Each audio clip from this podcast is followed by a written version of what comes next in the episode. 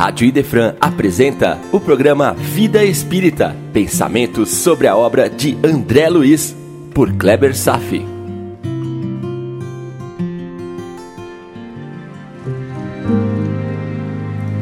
Olá amigos, tudo bem? O capítulo de hoje mostra os dois amigos, André e Lísias, caminhando pelas avenidas da colônia, conversando sobre detalhes administrativos da cidade um aspecto muito importante que é regra em nosso lar, ou melhor, é um princípio que rege a espiritualidade a partir de um certo padrão moral, é o respeito ao rigor quanto à ordem e à hierarquia na distribuição do trabalho. Neste nível espiritual um pouco mais avançado, surge o critério que seleciona espíritos para exercer suas funções, a meritocracia. Nenhum espírito vai assumir funções e papéis que não sejam da alçada de suas competências técnicas e principalmente morais. Lá não há papéis a serem desempenhados que sejam concedidos a título de favor. Também não há como fraudar títulos conquistados. O espírito expressa no éter, ao seu redor e no próprio perispírito, a impressão verdadeira de seu ser, quem ele é de fato. Não há como esconder-se, tudo é absolutamente conhecido e plenamente verificável. Não existe a menor chance para hipocrisia ao uso de máscaras para esconder os pensamentos e as intenções. Nem tente e nem se iluda no plano espiritual, você adquire o que realmente merece por suas conquistas evolutivas. Já aqui na Terra, poderemos nos esconder com sorrisos e ladainhas, com elogios e malícias. Aqui, quando nos encontramos com alguém, empreendemos um certo esforço para perceber se ela está simulando ou não. Se ela está dizendo a verdade ou está com segundas intenções. Aqui, ser espontâneo e verdadeiro demais pode até te condenar indevidamente ou ser uma desvantagem competitiva. Então usamos máscaras e mentirinhas, seja para nos defender das armadilhas, seja para manipular outras pessoas. Quantas máscaras você usa no seu dia a dia? E com qual finalidade? Para se proteger da inveja alheia e esconder os seus valores? Para manipular uma situação a fim de conseguir o que deseja? Para esconder suas reais intenções? Usar máscaras pode cansar muito, desgasta e pode mesmo gerar desequilíbrios e doenças. Às vezes, ser solitário por aqui pode ser um tipo de mecanismo de fuga das lutas contra um sistema que quer te devorar. Então a pessoa se isola no mundo para viver mais autenticamente, sentindo-se livre e sem pressões esmagadoras. Portanto, dificilmente haverá uma meritocracia autêntica aqui em nossa sociedade. Uma pessoa tem que lutar arduamente para conseguir conquistar suas metas com suas próprias forças. E mesmo assim, poderá perder para outra que sabe usar muito mais habilmente as máscaras da hipocrisia para manipular os resultados ao seu favor. Aqui nem sempre o melhor vence. E tem mais um aspecto em jogo que pode influenciar as conquistas de alguém. Os ambientes de encarnados e desencarnados se interpenetram. Os espíritos estão ao nosso redor em maioria numérica, nos acotovelando. Nesse cenário, a vantagem está com eles que podem nos ver, ouvir e, portanto, estão em posse das valiosas informações sobre os nossos hábitos, defeitos, pontos fracos. A multidão que nos cerca todos os dias muitas vezes não tem escrúpulos e jogam pesado na influenciação de nossos resultados dominando o espetáculo das relações humanas. Portanto, a influência espiritual é considerada como um fator extremamente relevante que pode atrapalhar os esforços de alguém que busca a conquista de suas metas. E essas influências nocivas acabam estraçalhando a meritocracia, muito mais do que imaginamos. Vou transcrever a famosa questão 459 do Livro dos Espíritos de Kardec. Os espíritos influem nossos pensamentos e nossos atos? E a resposta, abre aspas, muito mais do que imaginais, pois frequentemente são eles que vos dirigem. Fecha aspas. Captou a mensagem? Neste mar de pensamentos, uma boa parte não são seus, mas são dos espíritos a nos influenciar. Claro, para uma influenciação surtir efeito, em primeiro lugar, nós mesmos abrimos as portas a partir de nossos pensamentos nada sadios e de comportamentos reprováveis. Espíritos inferiores apenas nos influenciam porque assim queremos. Então, aqui há algo que pode ser feito para nos defender desta força que nos ataca sem que o saibamos e que nos ajuda com muita eficácia. A prece. O sublime elixir da esperança, lembram? Mas tem que ser aquela prece sentida, uma prece de gratidão, de veneração a Deus, de ligação com o que é bom e superior. É uma chave que te liga ao alto, que será ouvida e, muito mais ainda, será atendida. Mas apenas a prece?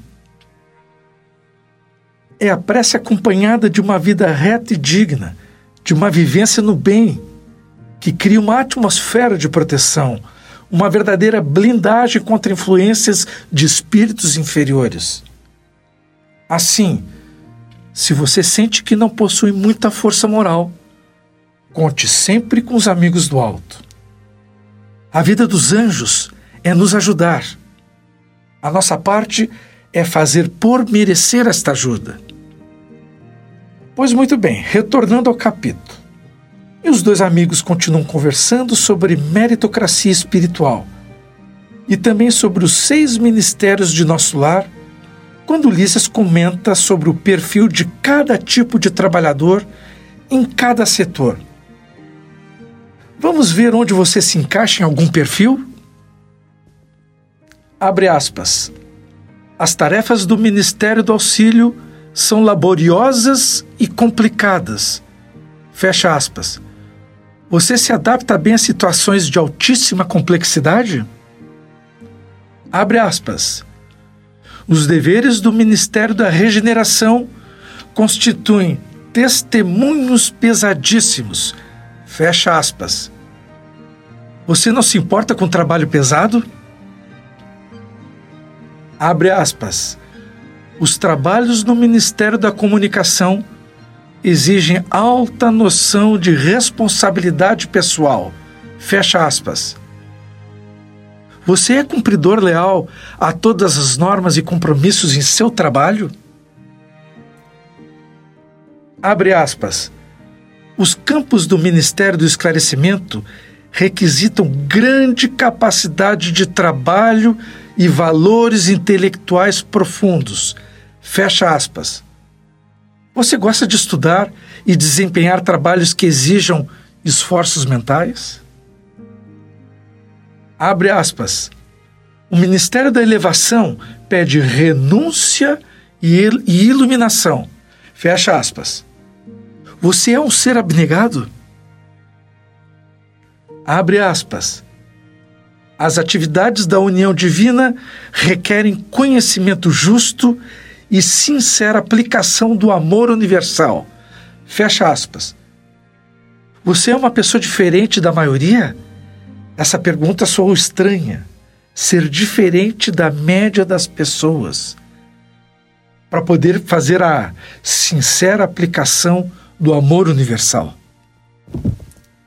Que mundo estamos vivendo para que um ser humano que viva a sincera aplicação das leis cristãs seja conhecida como um ser diferente.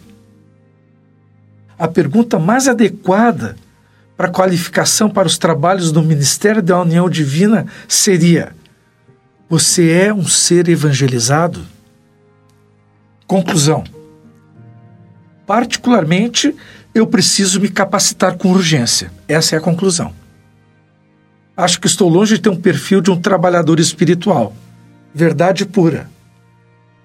Estou acostumado demais com o padrão humano de trabalho. E se não sou um bom candidato, resta que eu seja apenas mais um doente espiritual digno de dó. O que me espera após o desfecho dessa vida, se não tomar as devidas providências? Saibam que muitas pessoas não aceitam esta vida como um presente de Deus. A maioria, a maioria mesmo, vivem às cegas por mera ignorância sobre a verdade da vida espiritual. Quantas encarnações estão repetindo os mesmos erros? Por quanto tempo vão insistir ainda? Cai a ficha, meu irmão. O homem é um bicho teimoso. Os créditos divinos que ganha são desperdiçados todos os dias quando usam tempo para alimentar ódios, orgulho, inveja, preguiça, atendendo aos seus mesquinhos desejos pessoais. Às vezes dão uma ajudada aqui ou ali, mas falta consistência. Uma ajudazinha é o caminho para um trabalho regenerador? pode ser o início da caminhada, pelo menos. Muito mais fácil é ter uma vida regada de prazeres e deleite. A opção da maioria é deixar como está. Afinal, já fazem isso há 250 mil anos e estão bem adaptadas a este mundo e até aceitando um pouquinho de dor e sofrimento, sabe? Não faz mal, dizem elas. No entanto, algumas pessoas já estão começando a cansar-se de colher frutos amargos. Estão cansando de culpar o destino e os outros pela má sorte. Já estão começando a entender que a felicidade dos vitoriosos em Cristo pode ser a nova meta, dando os primeiros sinais de que estão dispostas a se modificar. Que a religião não é apenas um hobby de fim de semana, nem uma obrigação social, mas uma mensagem direta de Deus para as nossas almas, nos convidando a despertar para uma nova consciência cósmica. Não só despertar, viver esta consciência todos os dias. Escute uma voz tranquila que vem da profundidade do coração e que diz: Calma, tu estás recém despertando e eu vou te ajudar. Sempre estive ao teu lado, sempre te vi e te acolhi quando tu te debatias em sofrimentos. Agora tenhas calma, porque está chegando a tua hora. Passo a passo estarei contigo daqui para frente como sempre estive, mas você não via. Comece a nova estrada se perdoando em primeiro lugar.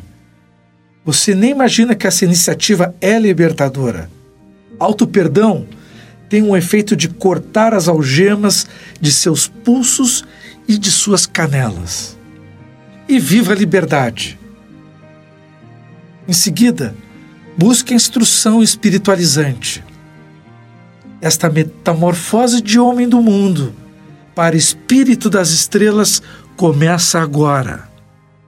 Você acredita na meritocracia, expressão da justiça divina? Eu também. Vamos parar um pouco de falar de nós mesmos e começar a ver o outro, porque Jesus será este outro. Ou você simplesmente pode dizer: está bem, Vou seguir essa diretriz. Trabalho contínuo e obstinado no bem, com momentos de descanso merecido. Mãos à obra. Lísias fala da lei do descanso que é rigorosamente observada em nosso lar. A única exceção é o próprio governador, o exemplo número um para todos os cidadãos. Ele nunca descansa e serve a todos permanentemente. E sabe de uma coisa? Eu me perguntei: que tipo de felicidade este ser incansável no trabalho de dedicação ao próximo experimenta? Que tipo de felicidade? Agora, uma observação final. No meio de um parágrafo, Lísias comenta uma sutileza. Abre aspas. Cada colônia, como cada entidade, permanece em degraus diferentes na grande ascensão. Fecha aspas. Eis uma evidência sobre aquela ideia que comentei a respeito de nosso planeta, assim como outros planetas, apresentarem várias camadas vibracionais concêntricas e sobrepostas em expansão. Em cada região, em cada esfera, apresenta suas colônias com suas características que se tornam cada vez mais divinizadas. Nosso lar está localizado no meio do umbral, portanto, nos primeiros degraus, e mesmo assim nos encanta. Então, imagine o que acontece de sublime no além em esferas mais expandidas. Uma vez até brinquei sobre isso com um grande amigo meu, Alberto Sampaio, fazendo um trocadilho das palavras de Jesus. Há muitas moradas na casa de meu pai, e eu troquei por há muitas camadas na casa de meu pai. Continuaremos no próximo programa analisando o capítulo 12, Umbral. E tire suas dúvidas ou sugestões pelo e-mail programavidaespírita@gmail.com. Obrigado pela audiência na Rádio Defran e tenham todos uma boa vida.